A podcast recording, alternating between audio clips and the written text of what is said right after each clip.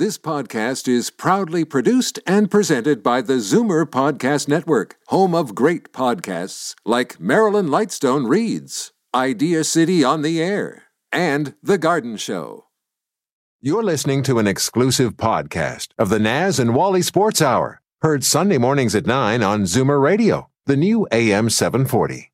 You're listening to an exclusive podcast of the Naz and Wally Sports Hour, heard Sunday mornings at 9 on Zoomer Radio, the new AM 740. From hockey to wrestling, football to golf, no sport left unturned. You're listening to the Naz and Wally Sports Hour on Zoomer Radio. Good morning, Naz. Good morning, Wally. Neil? The boys are back. Let's talk sports. Good morning and welcome to the Naz and Wally Sports Hour. We are live from Liberty Village in downtown Toronto. I'm your host, Walter Rigobon. As usual, with me in studio, my co host, Naz Marchese. Good morning, Naz. How are you? Good morning, Wally. Good. How are you? I'm doing good, thank you. Uh, to all those on the road on this weekend, be safe. Uh, a little drive on the 400 this morning. Uh, all the boys in blue are out this morning, so uh, be careful with your speed limit. Drive safely and uh, preserve your money and your points. Next Uh, week is the Indy here. The Indy is next week here, so it'll be pretty packed down here again. Anyways, uh, Naz, um, as our producer Sebastian this morning, he's given you a new uh, new nickname. We're now for, from henceforth you'll be known as Naz the Prophet Marchese. Uh, oh wow! Well, your prediction came to pass, as many of your predictions do, and uh, we'll give you a, a uh, we'll give you a little pat on the back for calling the uh, John Tavares. You were ahead of that one, Naz. You'd been calling for that one for a while, and uh, that happened uh, last weekend, and uh, certainly. Um, it's amazing. It's uh, it could be 100 degrees outside, outside or 39 degrees Celsius, but somehow hockey still drives the needle in the uh, so-called center of the hockey universe, being the Greater Toronto area. And uh, hockey, of course, was the big, big story last weekend. It's been the big, big story this week, and of course, the story, the signing of John Tavares. Yeah, I remember when uh, Mike Babcock was interviewed a couple of times, and he said that uh, he would. You'll see the Southern Ontario players come back because they want to play here, and Tavares is a perfect example of a Southern Ontario kid coming back and wanting to play here. And uh, Stamkos was very close last year. The reason why he didn't come was because he didn't feel that the Leafs were competitive enough two years ago when they went after him, right? And it's changed. And I think Stamkos in this situation would have taken the Leaf offer. so Um, he, yeah, Tavares, Tavares is here. Uh, it could have been Stamkos. Hometown boy John Tavares, and uh, shortly after the first break, we'll be talking to a senior hockey writer for uh, the Post Media Network, Michael Traikos, who's been all over the uh, John Tavares story, and uh, has had a couple of uh, couple of talks with uh, Lou Lamoriello this week as well. So we're certainly looking forward to talking to and getting the insight of Michael Traikos, who's always has his pulse on these stories. And in the middle of the hour, uh, former player for the Toronto Maple Leafs, following up on the story that we've been close to uh, for for a while. Uh, of course, the uh, NHL uh, concussion litigation. We'll be talking to former Toronto Maple Leaf, Kurt Walker. Um, that'll be at the bottom end He of was the hour. one tough guy. I'll He certainly was. But getting back to Tavares, and you make a you make a good point, uh, Navs. Um, it's always been the sense that um, uh, Toronto hasn't been the most uh, attractive market to bring free agents uh, here, and the tide seems to be turning. Um, uh, we thought we had a good shot at Steve Stamkos a year ago, and for whatever reason, and I think I think you've hit the nail on the head, Naz. He thought he had he thought he had a better opportunity of winning, and and you know, and it's you know, in spite of in spite of hockey being a business, and of course it is, um, and and in spite of players wanting to maximize their return, and of course they do. And they'd be crazy if they didn't want to grab every last dollar that's on the table. Uh, careers are short. You're one injury away from uh, from your career being term uh, ending. Um, You never know what the future is going to hold when you're a professional athlete. So, by all means, uh, grab every last dollar you can. And and the rumor is, uh, and and John Tavares, uh, I wouldn't say he ducked the question, just felt it was an inappropriate question. Um, uh, it's been reported that perhaps he could have made more money elsewhere. Um, and it comes down to competitive athletes. You forget that they, uh, you know, it takes something special to make the NHL. Really, it does. Uh, and, and, and you have to have a high level of competitiveness uh, to be able to achieve sporting success at that level. And these guys generally are winners, and they like to win. And now Toronto has, through the efforts of uh, Mike Babcock, Brendan Shanahan, Kyle Dubas, um, and, and everyone else associated with MLSE, uh, I guess they're getting a reputation around the league, Naz, that this is this is the place. This, this is, the place, place to be. Yep, uh, there are things happening with the Toronto Maple Leafs and, and, the, and, the, and the Toronto hockey franchise. Of course, Toronto, in and of itself, as a city, is an outstanding place aside from the traffic problems, an outstanding place to live. It offers so much um, in terms of so many different uh, things that a, that a world class city can offer, uh, and then and then you know it's you know if you want to be the center of attention and you really want to leave a legacy as a hockey player, um, you got an opportunity to be in the thick of a Stanley Cup run in Toronto. Uh, if I'm if I'm a professional athlete, if I'm a professional hockey player, uh, and I've got that kind of juices running through me, this is the place I want to be right now. Wally, I think Tavares is going to end up making more money because of endorsements. Nobody has said that yet, but I think John Tavares is the perfect perfect player for endorsements in the city of Toronto. I don't know what kind of money can be made on that, but I'm sure it's more than the two million he would have drawn extra in salary in San Jose or the Islanders, right?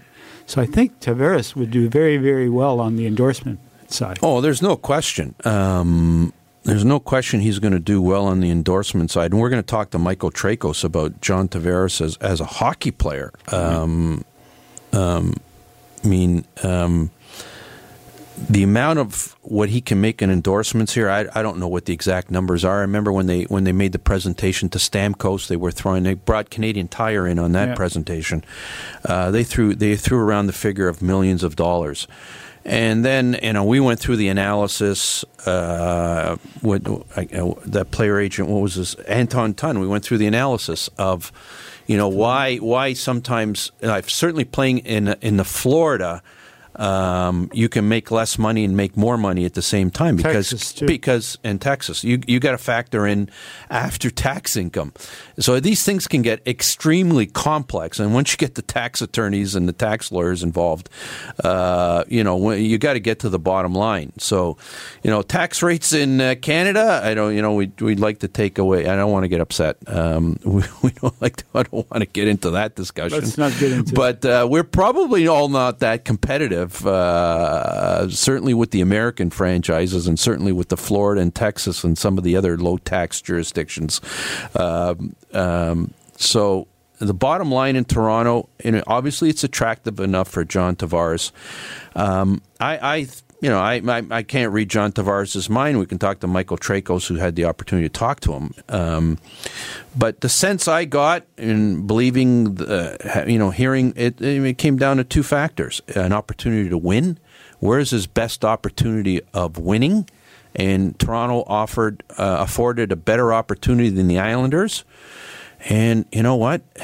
I guess that picture, I'm sure you saw that picture that circulated around the web of a little John Tavares. I think he was like uh, four uh, or five years old yeah, in his pajamas with yeah. his Toronto Maple Leaf pillow and his Toronto Maple Leaf yeah. blanket. And it, I mean, his entire bedroom was Toronto Maple Leaf paraphernalia. So, you know, you know, at, at the end of the day, you know, hockey players they grow up having you know i mean we, we tend to get very cynical about these things and it's all about money and of course it is.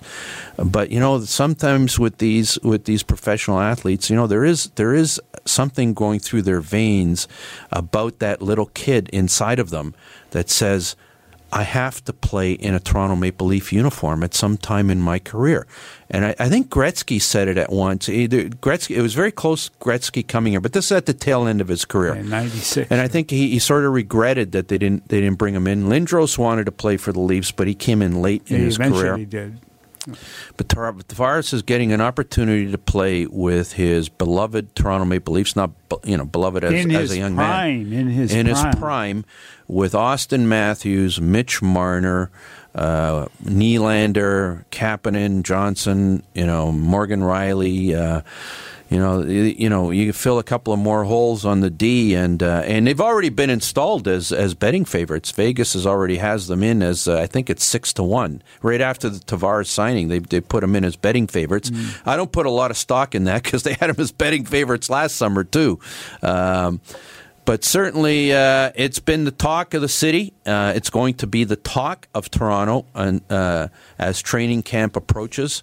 Uh, Toronto Maple Leaf fans are getting excited, um, and it looks like it's going to be uh, it's going to be a fun ride this uh, this year. Naz. A couple of weeks ago, I said that Auston Matthews would benefit from Tavares coming here because you asked me the question two weeks ago if uh, Auston Matthews would not would be second fiddle. He doesn't have to be second fiddle. He could be one and one A, and uh, I think it'll work out. And these guys, and the reason why Babcock went to Arizona was to talk to uh, Maybe Matthews they had, about they had a little bit of inside knowledge yes. at that time. Anyways, uh, we've got to go to break. Um, uh, we, we'll be obviously talking a little bit more about this with senior hockey senior hockey writer for the Post Media Network, Michael Traikos. We'll be right back. It was a rainy day in Pizzaville when I realised there comes a time when one must ask the question, who am I? Sure, I'm known for my suave, silky voice, my leading man good looks, especially now that the rash on my forehead has cleared up. But who are my ancestors? The people who made me, me. I had my DNA tested, and as it turns out, I'm 73% Italian. No wonder I had chest hair in grade two. It all makes sense now. The first words I spoke were with my hands. That's why I love Pizzaville Stone Baked Pizza. It's as Italian as the country I'm from. I've decided to visit the old country and explore my Italian roots. You can come too. Now, where'd I put my tight pants? Stay tuned for my Italian trip home. Pizzaville Stone Baked Pizza. Fiercely Canadian, authentically Italian. There's an old saying entrepreneurship doesn't build character, it reveals character. Entrepreneurs learn to trust a person by trusting people. The law firm Rigobon Carli understands this. They know all about entrepreneurs because they work for them every day. They've earned their trust. They know that when it comes to meeting the legal and business needs of entrepreneurs, good enough is not enough. Rigobon Carli, the intelligent choice. Steele's Paint in Woodbridge, an enormous 20,000 square foot superstore that carries nothing but the best. Superior staff, superior advice, superior selection, superior everything. When you have a really tough job to do, they can knock it down to size. They'll show you how to get it done right, and because they only sell the best of everything, you'll get it done to last. That means superior satisfaction. Steele's Paint, 4190 Steeles Avenue West in Woodbridge, the best. This is Darryl Sittler for Alta Infiniti and Vaughan. I've worked with some pretty great teams over the years, and the staff at Alta ranks among the very best. Expert sales, superior service, and the largest selection of Infiniti cars and SUVs in Canada, and the most competitive pricing anywhere. It's no wonder that Alta has been an all star performer for well over a decade. Visit AltaInfinityWoodbridge.com, or better yet, drop by the number 7 Auto Mall at the corner of Martin Grove and Highway 7. Experience the difference that makes Alta Infiniti the captain's choice. The only thing I love more than sports is sports radio. Take it away, boys. The Naz and Wally Sports Hour on Zoomer Radio. Good morning and welcome back to the Naz and Wally Sports Hour. We are live from Liberty Village in downtown Toronto on the new AM 740 downtown Toronto. We are also on 96.7 FM on the internet, live video streaming www.zoomerradio.ca. Tune in there and you can see Naz wearing his Jose Bautista sweater this morning. Anyways, uh, we'll talk chat about that a little bit later. We're pleased to welcome back to the Naz and Wally Sports Hour senior hockey writer for the Post Media Network. We're of course talking about Michael Traikos. Good morning, Michael. How are you? Hey guys, how you doing this morning? We're doing great. Thanks so much. I know. Uh, I know you're probably hoping for a nice, peaceful summer. You know, um, away from all the hockey stuff, but everything got all excited in Toronto this week. And uh, you've been busy this week, Michael. Uh, uh, Want to tell our listeners you've been uh, doing some great work on the Jeff Blair show on Fan 590, and you'll also be on that show uh, this week as well. Great work on that show, uh, Michael. But oh, thanks, guys. Uh, hockey, uh, hockey is uh, driving the needle again in spite of this fantastic weather. And of course, the big story this week is the John Tavares signing. Uh, Michael, were you surprised by it at all? Oh, completely surprised. Uh, I was taken aback by the fact that he was even going to be a free agent, let alone go to the Toronto Maple Leafs. But you know what? Uh, as the negotiation period went on and on, it just seemed more and more likely that a return to Long Island wasn't going to happen. And I think when that happened, and it became um, really up to five other teams, the Leafs included, there was no way that he was going to go to either San Jose or Dallas or Tampa Bay over Toronto. Um, I thought that once he became a free agent, it was really in Toronto's hands to grab this guy, and they just had more and more ammunition, uh, what have you, in bringing him there. And obviously, there's the hometown reason for uh, signing a guy from Mississauga. But beyond that, I think Toronto, when you look at their roster up and down, there's so much youth there, but there's so much potential as well. And I think even without John Tavares, this was a top five contending team in the NHL this season. And um, now you add this guy to the, that puzzle, and there's not a whole lot of pressure there. Where he goes to maybe another market, maybe a Boston or somewhere else. Um, I don't think he has quite the supporting cast that he does have with the Leafs. Michael, uh, he was targeted last year, Auston Matthews. Does this help him shake the uh, opponents off, so to speak? For Auston Matthews? yes, Auston Matthews. How does he benefit from Tavares? Oh, he benefits greatly. Uh, I think John Tavares is going to be the captain, so you add um, a captain to your team, and for a 20 year old, that takes immense pressure off in terms of the day to day off ice responsibilities, and doesn't have to be sort of the answer every time the the team the team loses or he's going through a little bit of a, a dry spell. Um, beyond that, it's similar to what Pittsburgh has with Crosby and Malkin. It's now pick your poison. You target the Matthews line, you target the Tavares line, and you know what? We're not even mentioning how Nazem Kadri benefits from all this. And really, he's taken a Tyler Bozak position where he's going to be their number three center, but still they're probably shut down guys. So um, I think all three centers are to benefit greatly from this. All put up 100 point seasons, but uh, I can see a scenario where Toronto Maple Leafs have three to four guys in the top in scoring. Uh, we're talking to Michael Traikos. Michael, uh, we want to, uh, you know, everybody's thrilled that John Tavares is coming coming to Toronto. He's obviously a hometown, um, a hometown boy. Everybody's known about him since his minor hockey days with the Toronto Marlies. In fact, as soon as we signed him, uh, um, you know, the old City TV uh, vignette with Jim McKenny resurfaced of him being a 14 year old with the Toronto Marlies. So Tavares had star written all over him in this market since he was a young, young boy. Um, you're a keen observer of hockey players. What makes John Tavares a great hockey player? Well, his speed is not going to stand out. He doesn't have a shot that you would rank with Matthews or anyone in the league. Um, and that being said, this guy is one of the elite centers. I would put him right behind Crosby, McDavid, Malkin uh, maybe just behind Kopitar and Bergeron in, in that next kind of class of centers. And the reason why I put him there is his hockey IQ. I don't think anyone thinks the game quite as well as John Tavares does. And from inside the blue line, I don't think anyone can really handle the puck uh, in danger zones uh, as well as he has too. So, you know, he, doesn't have that blazing speed, he doesn't have that boom shot, but this is a guy that knows how to put up points year after year after year. And like you said, he's been the guy since he was a kid in Toronto, uh, world, and, coming up, he was the first guy to get exceptional status. I think a lot of people forget that. Uh, he really paved the way for the McDavids, the Ekblads um, of the world. So um, he's always had that pressure. I know a lot, a lot of the questions when he got announced as a Toronto Maple Leaf was, okay, well, how are you going to handle the media? How are you going to handle being in uh, the biggest hockey market in the NHL? Well, you know, when you're the first guy to get exceptional status, when you're when Sports Illustrated is doing stories on you as a 14 year old, you've got pressure from that point on. And um, a lot of people also forget that John Tavares' uncle is one of the greatest, if not the greatest, lacrosse players in in the world. So, um, you know, he's always been kind of around people or had the spotlight on him.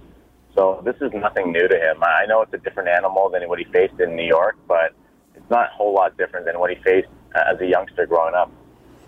Wally and I were talking about this earlier uh, about uh, endorsement money. How much could Tavares make on the market in Toronto, endorsement wise? I wouldn't be surprised if he makes more off the ice than he does on the ice, boys. And Wow. you know, especially if he gets to see on his jersey, and that, that's a huge selling point. When they tried to attract Steven Stamkos to Toronto, you remember they, they had the president of Canadian Tire there, just outlining how he was going to be the face of everything associated with that company. And trust me, there's companies lining up to not only get the captain of the Leafs on board, but a Mississauga-born player to boot, and one that's already a proven superstar. Uh, I think if you run around the city and you said um, a year ago who John Tavares is, uh, most people would know who that is. Now you put him in the Toronto Maple Leafs jersey, and the guy is immensely popular. Uh, I saw pictures yesterday at the Argos game um, from people on Twitter, and You went to the Everyone. Argos game? what's that? Sorry? you went to the Argos game? I didn't no, think you liked the Argos. No, but I saw Tavares jerseys there. Ah, so people are already buying the jerseys. I didn't even know they were making them yet. So Oh, wow. that tells you just how popular this guy is. I don't know.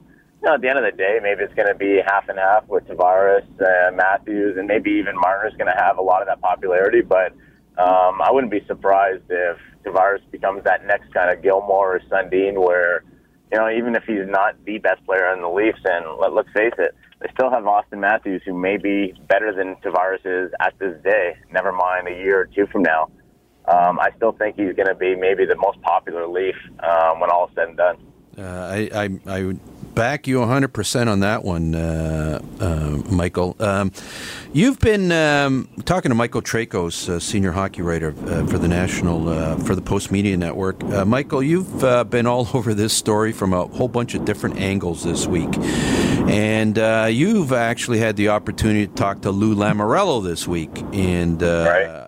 and uh, I know you've had uh, in-depth conversations with Lou. Uh, in your uh, first of all, what uh, just give us a sense of what questions you put to Lou, and how uh, how Lamoriello has has reacted to this uh, from a New York Islander point of view. Yeah, well, first, Dan, I'll start off with I got all the time in the world for a guy like Lou Lamoriello, and I think um, at times during his tenure in Toronto, we kind of painted him as the boogeyman or as a kind of Don Corleone uh, kind of figure there that um, you wouldn't want to cross. And know, maybe there's a, an inkling of truth to that in the sense that he values loyalty like no one else, but he's also, uh, you know, one of the kindest uh, gentlemen, whether it's to uh, his employees or to the media. Um, like I said, I have nothing but respect for um, him in terms of dealing with him and what he was able to bring uh, to Toronto. And I think what he was able to bring to Toronto um, is going to be valued um, really like in an intangible way um, because he brought a culture that was sorely lacking and a professionalism that was just not even there.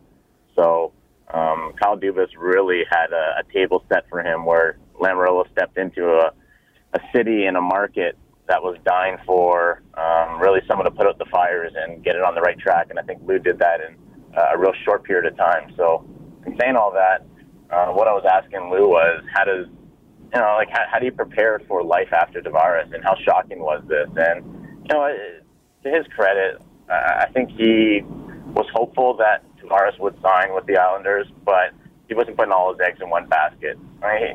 He already had Barry Trotz lined up as a coach. It wasn't on a contingent on them signing Tavares. So even without him, he's got a ton of prospects going in um, right now in their farm system. He's got a Stanley Cup winning coach. They're going to have a new arena built in a few years. So uh, the Islanders are going to be fine. And uh, Lamoriello said this this team that he's taken over in New York is nowhere close to uh, the team that he took over in Toronto. So they actually have pieces in place. They got Barzal there, Mathew Barzal, who won the Calder Trophy uh, this season as the top rookie. He actually finished with one point more than Tavares, if anyone's keeping track there. So, um, yeah, well, we'll see what the Islanders are. I still think they're going to be a bottom five team, and that they're going to have to continue building through the draft. And they got some interesting pieces in free agency, whether it's Anders Lee or Jordan Eberle, um, that they can move this season. I think that's going to be the way that they um, build that team up.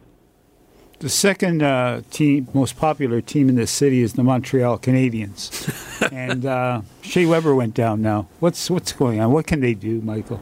I don't know what you can do. Even if Weber wasn't going down, it's like, what do you do in that situation where you've got Shea on contract for what is it, seven or eight years uh, remaining, and now you've got Carey Price with his contract kicking in for eight years, and can you rebuild when you've got two guys who you can't move as free agents?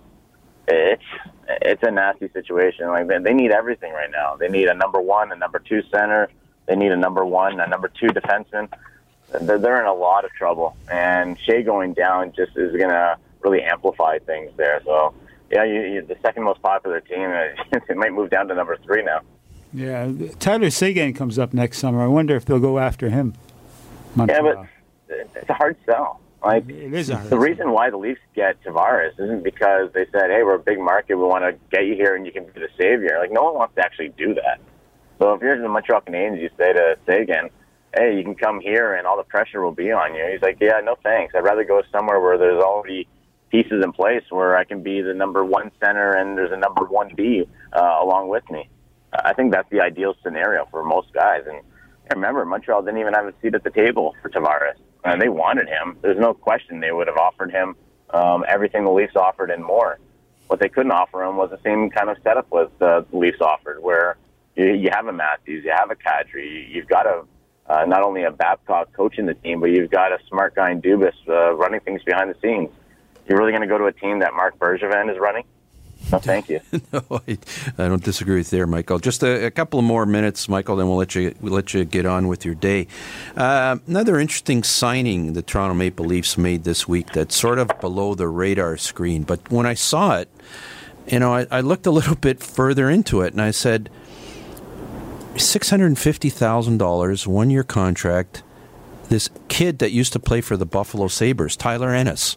Yeah, and. Um, all I remember about uh, Ennis is he can be a damn good hockey player.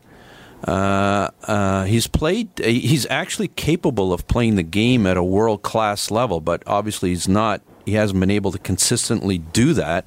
I remember him playing in, in a Canada Russia game where Canada obliterated the Russians in a world right. championship. And he was one of their best players on the ice in that game. He was all over the ice. Then his career seems to have gone off the rails, floated between Buffalo and Minnesota and wherever else. And I think that I think if I'm not mistaken, the Wild just said enough of this and they just bought out his contract. Um, your impression of that signing, and uh, my gut tells me there might be a little bit of an upside on this signing it was a sneaky good signing in my opinion. Well, first of all, you get the guy at six hundred and fifty thousand, so that's league minimum money. So if it doesn't work out, wipe your hands clean with that one in a day, right? And the other thing about Tyler Ennis is he's a winger, but he can play on the center spot. He has done that in Buffalo. Um, he can play left wing and right wing. Um, he can play in a pinch on your number two line, but he's got the speed that Babcock loves, where you can play him on your number four line. One thing I don't know about him, and maybe you guys know a little bit more about this, is can he kill penalties? Because that's sorely what the Leafs maybe are missing now with the losses of Bozak and Komarov. And you know, like if one of the kids don't work out, like if Kapanen doesn't work out or Johnsson doesn't work out, say if they take a step backwards, um, maybe even a Connor Brown gets injured. And Tyler Ennis is a great depth acquisition, and you know, like I said, it's it's all reward, no risk. So uh, let's see if this reclamation project can kind of work out for them. The, uh, the other teams in Canada, Uh, we were talking about this earlier. Uh, it seems like the Leafs is the destination point for everybody, and uh, the other teams in Canada have di- great difficulty getting free agents to go there. Do you agree with that? I'm sorry. I, I don't know if it was my signal there. I barely heard the question. Can you repeat it? Toronto's become the destination point for all the Canadian franchises, of all the Canadian franchises for free agents.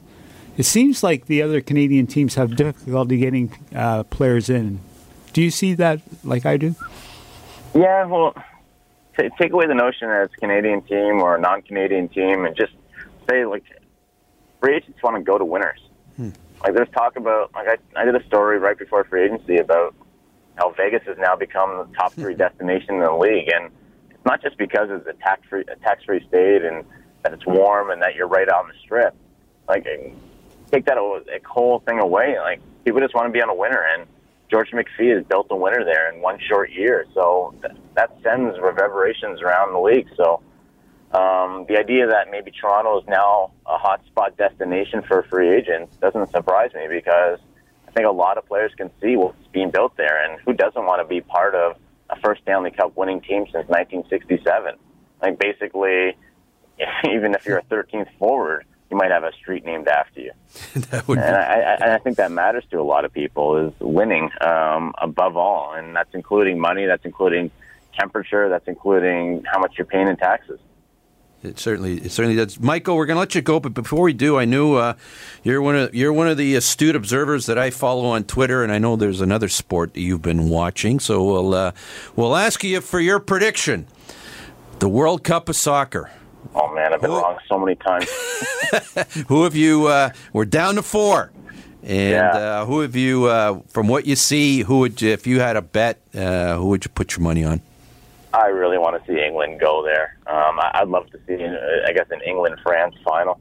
Um, and then from there, you know, I just want to see a competitive game. I'd love to see actually England maybe win the whole thing, just because know, without Italy there, boys, it seems like we're missing that buzz team, right? And um, England, I think I was watching with a lot of kind of, I guess they're English fans because they have some sort of ancestry there, but it, it was nothing like uh, watching that uh, yesterday compared to just a, a run in the mill um, a game.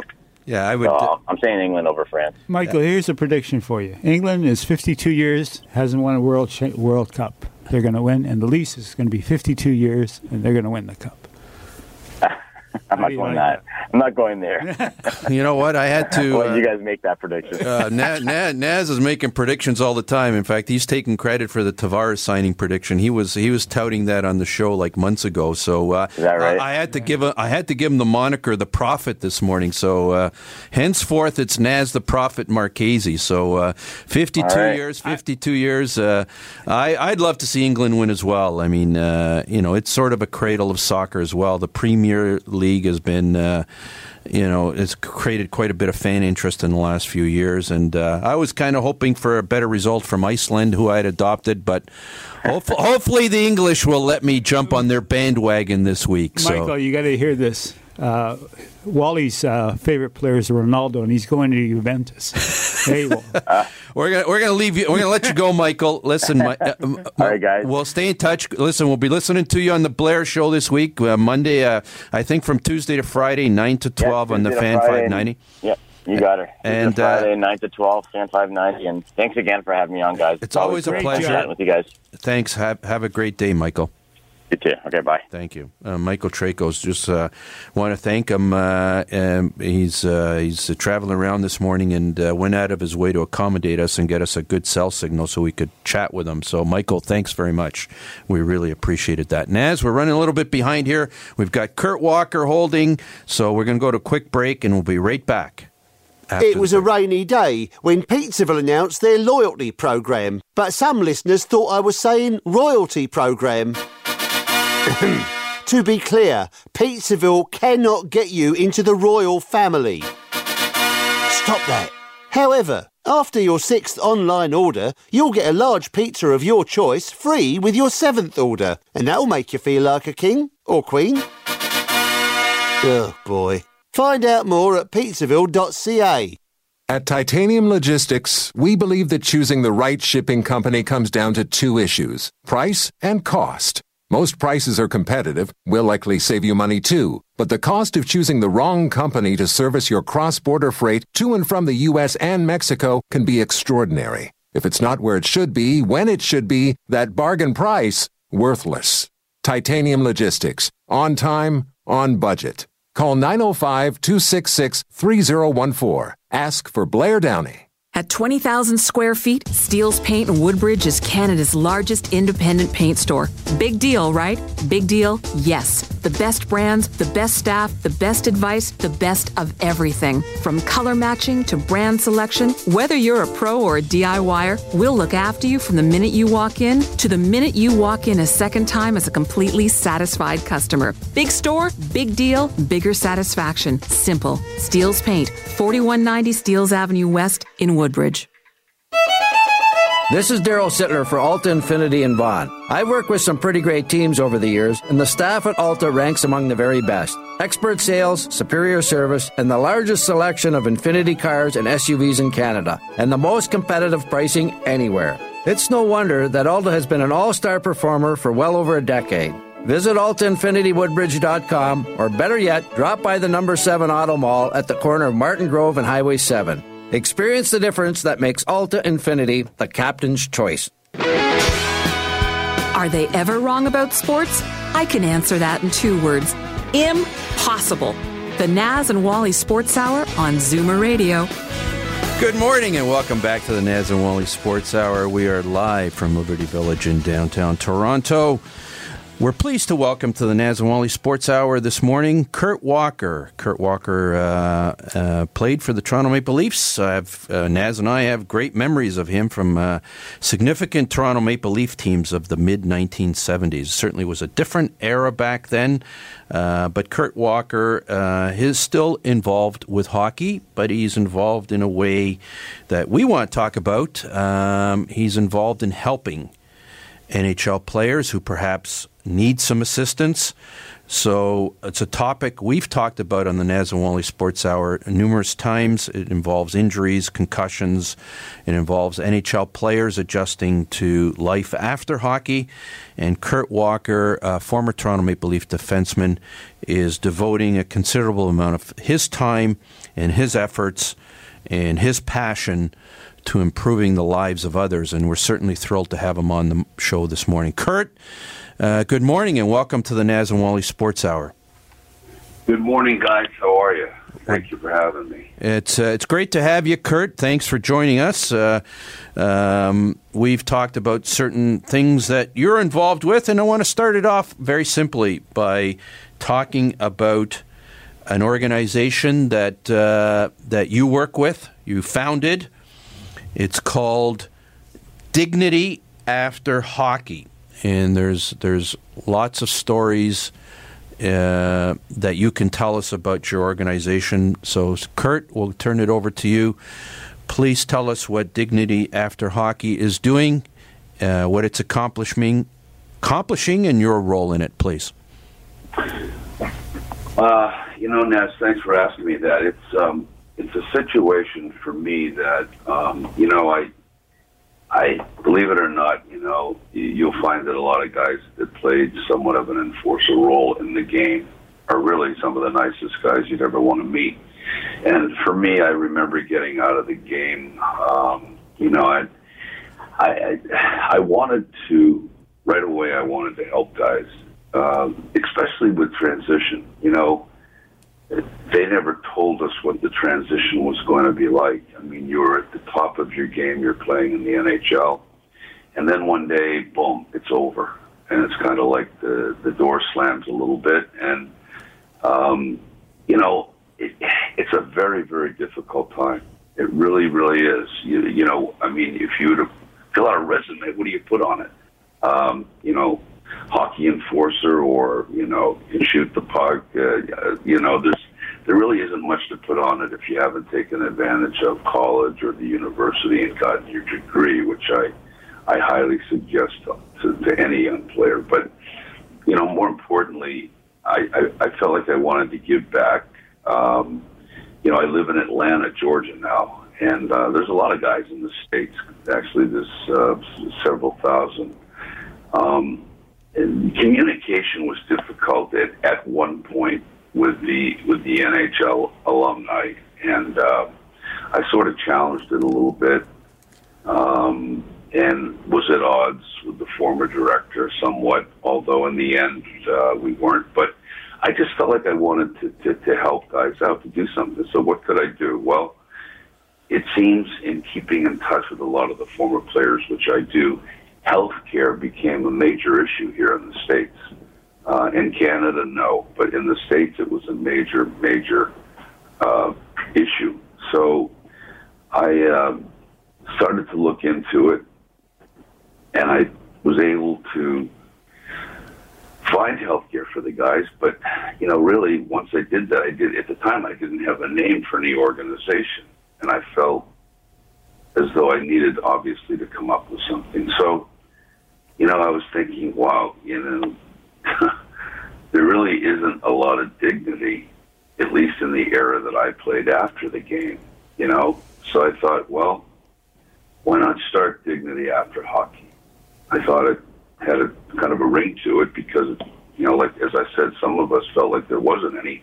So I started it uh, in Boston uh, at the time, several years ago, with uh, Johnny Pie McKenzie, who recently passed. His daughter was uh, very instrumental in helping me, and it became a 501c3 foundation, which, as you guys probably know, is a uh, nonprofit tax tax free uh, organization. So now that I had the organization underway and had already looked into the healthcare issue, uh, I partnered with a company out of Detroit, the Society for Professional Athletes and they were providing health care to former football players, NFL players, and other athletes. So I got in touch with the director. His name was Ben Galloway, and um, you know he he said, Kurt, you know, I, it's going to take me a little time, but but you know, stick stick with me, and, and I'll be in touch.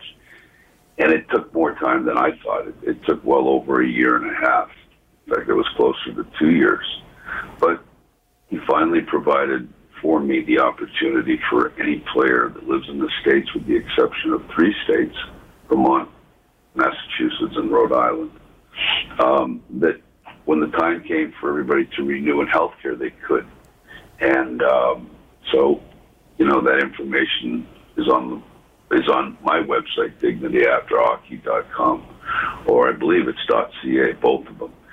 And um, but after I did that, you know, it's kind of I said to myself because I've always been um, someone that goes after, you know, what he what he wants usually, and I uh, I thought, you know, there's an organization that's providing stem cell to former NFL players that want to avoid invasive surgery, yet at the same time, obviously, they they want to address their issues, whether it's knee. Uh, you know, elbow, shoulder, back, anything. And it would allow them the opportunity to avoid the invasive surgery. However, they could have a stem cell procedure thanks to Candace Stoltz, who's the president of Premier Regenerative Stem Cell. And um, so we got that up and going. And, and as a result, last year, 18 former NHL players got assistance and had stem cell procedures. Fantastic. Um, with Premier, um, the results and post procedure uh, information was really important, and it was and, and it was all mostly. Yeah, I got to say, ninety five percent of it was was just great. The, the results were great, and the guys were very very pleased with it. So that's how it all began, and uh, and and sort of that you know that's where I am today, and. Uh, I, you know, obviously try and do the best I can to. Uh, it's kind of a one man show, although Lori is in Boston. But, um, I, you know, I'm always trying to raise funds to keep the organization going. Not the guys, believe it or not, that played. Some of them didn't even have enough money for airfare. They had, they just had to pay to get there. Um, their procedures were were done at no charge, which was really nice because it's about an eight thousand dollar procedure. So um, as I said, 18 went through last year, and uh, we were also uh, able to help uh, a player, unfortunately, who has ALS, a former NHL player, uh, Mitch Wilson, so we were able to help him as well. So uh, overall, it's been a good year. Kurt, you played back in uh, the mid 70s, right? And uh, you fought some of the toughest guys Dave Schultz, Stan Jonathan. How was your role defined by um, Leaf management to you? Yeah, it's a great story. Uh, you know, this I, I, don't. In fact, I don't think anybody knows this. Uh, when when um, you know, I think back to you know at the time being an American and playing in the NHL. I mean, my goodness, there was only four or five guys that were Americans at that time, and of course, there weren't any Europeans. And the enforcer role was something that I, uh, I just, it's weird because I have, I don't think I've ever said this, in, and I was thinking about the other day. In any radio show or any article I ever did, I never discussed that. Um, I initially was supposed to go to uh, after you know I had left Northeastern University, uh, where I didn't make the varsity team, unfortunately. so I was supposed to go to Kingston, Ontario, the first year they had the uh, Kingston Canadians. Unfortunately, I had a staph infection in my knee, and they were going to amputate my leg at 18. It took me 10 months before I was even able to just start to learn how to basically walk and jog again. And they told me I'd never skate. Well, I don't want to, but long story short, I, I did. I did jump back to the ice, obviously, and there was a scout in the stands. I had a fight with a guy in a local league that was in the next town I lived in, and he. I didn't know there was a scout there. After the game, he said, "Hey, there's a team in Sherbrooke looking for somebody that the tough guy," and I thought, "My God, I've only had one fight." So, you guys, and, and I'm sure most of, hopefully, the fans have, you know, looked at the, all the guys and all the you know, the team I played with back then was Darryl Sittler was captain. We had an awesome team. And uh, long story short, I signed a four-year deal as a walk-on um, with Toronto. They sent me to um, Oklahoma City, where I played for the Blazers and had a number of fights. You know, almost won every other game, just about, because I knew at the time that that would get me to the NHL. But when I got there, uh, I'll never forget because um, I'll never forget arriving on a Saturday uh, right after lunch, you know, in Toronto, and I stayed at the time at the Wellington. And through the years, I just was told I had to become an enforcer. Uh, that was my job.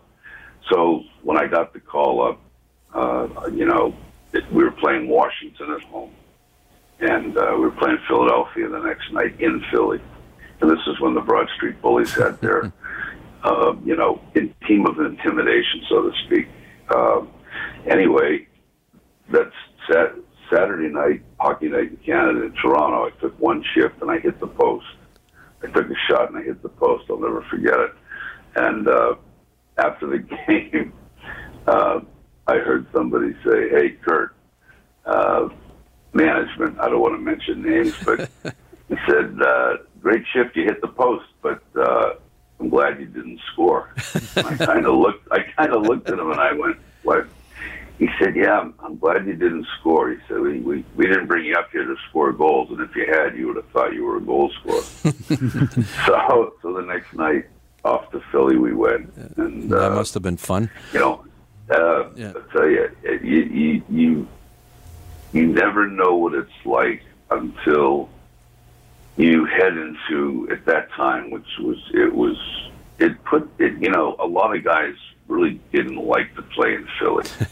they just kind they kind of feared it, right? The- That's when they had they had Dave Schultz and they had Bob Kelly and they had uh, Andre Dupont Ed and Van. Impe and the Watsons and Uh, uh, yeah, the Watsons. They had everybody. They were loaded. They were they were, they were tough guys. Uh, Kurt, uh, I just want to Yeah. jump jump in for a second, if I can, and you Yeah. you've sort of segued into an area I wanted to get. I wanted to get to, uh, you know, sure. just keep in mind that we're uh, we're we're we're sports talk radio in Toronto here, but Naz and I are uh, we're old enough to remember uh, all of all of the hijinks from the from the mid 1970s, and I remember we were we were thrilled because we were getting we were sort of tired of having Philly beat up uh, beat up the Leafs in those days. And uh, when when you came in, and I, I'm going to tell you something. This may be the first time you've ever heard this from anybody, but uh, uh and I don't want you to be offended, Kurt. Uh, but we no, had, trust me, I will. I don't won't. be offended. Don't be offended. No. Uh, but I'm I'm speaking from the heart here. We had a nickname for you. Uh, this is a, and we've never forgotten the nickname we had. And I'm just going to share it with you and with our listeners. No, but go but our our nick our nickname for you was Kurt Kill. Okay, so uh, uh, you some people might obviously we couldn't use that name in today's world, and that in a, in a, in a certain sense it just shows you how much the world has changed in the, in the last 40 years. We, we, you know, we used to call you Kurt Kill, and we thought that was funny. Of course, we were we were we were teenagers, uh, you know, overladen with too much testosterone in those days. So uh, we, we sort of thought that was funny. I guess today it's not it's not so much it's not so funny anymore, uh, given what we know. Uh, and and this brings it back to you. Uh, you know, you've you know you were brought in to do a certain role, uh, and there's no no shying away from that. You were brought in to, I guess, defend your teammates or to beat other people up. And as a conse- as a consequence of that, you suffered 17 surgeries. Uh, I have, and I've added, I've added to that list. and you've added to little that list and and Yeah. and and it was a different world back then and we're still dealing with the ramifications of that world in the modern world we're still dealing with the Danny Carcillos of the world and the Nick Boyntons who are out there and you're out there saying there's something wrong that we should not allow our hockey players to be injured in the way that we allow them to be injured and we need to take care of them in a better way. Um, any regrets uh, in terms of how what happened to you, and what can the NHL do better today? You know, uh, that's a great. Uh, you hit on some great points, and I have to tell you, um, looking back, do I have any regrets? No, I, I don't have any regrets. Any regrets? And people say, "Well, would you, would you do it again?" And I, yeah, I'd, yeah, I'd probably do it again. Um, it was a different game, certainly. Um, you know, we all had our roles. Mine was to make sure that you know guys like Borje, you know, and and uh, Lanny, and and and you know some of the guys. Look, we if Philadelphia could do that, why couldn't Toronto? And uh, we had Tiger, who was a great player, and to fight, we didn't need him off the ice. So me, well, I was just an okay player, but you know, I, I, I learned to be effective at what I did, and that was to protect, you know, my teammates. And if you remember back then, which I know you guys do, I think too, uh, we played the Flyers twice and went seven games in series with them, and one of those years, I believe, was the year they won the cup. Uh, and we were ahead, I think, going into the third period. Uh, my memory, like unfortunately, yesterday. is a little off, but um, go ahead. I'm sorry. I, I, I remember that like it was yesterday. yeah, and you know, it gave the fans, and certainly Toronto brass, it, it, it gave uh, all of everyone uh, an opportunity to to to to really have some some hope because back then we may have been one or two players away from a cup team, but in '78, the year we beat the Islanders in seven games, and I know you remember in overtime, Lanny scored. Sure do. Um, after that year, Ballard hired Punch Imlach, and he traded it. He, didn't finish until he traded Darryl for Rich Costello. that was the last trade, which pretty much ended. I mean, they got rid of all of us that, that right after, and we were one or two players away from a cup team. But you know, that said, I think one of the most difficult things too that the guys like Danny Carcillo and and and, and and the other guys, you know, you're used to being in a world where you're on top of your game. Uh, you know, you're recognized by people. um, everywhere Uh, you Kurt- go, you know, Kurt- somebody wants to play. Kurt, I Yeah. just I just want to interrupt them. I really apologize. I just want to. warn We've got about forty five seconds left, so I'm just going to ask you if you could Oh, just wrap Yeah. up, please. Sorry about that. yeah, that. No, that's fine. That's fine. So, so uh, what I was going to say was, I think transition plays a large part in some of these guys that are, are are having a tough time. But more importantly, the NHL needs to address the concussion issue. That the class action suit. There's some guys out there that really need help, and um, unfortunately, you know, Dignity After Hockey isn't able to provide what the guys need when it comes to concussions.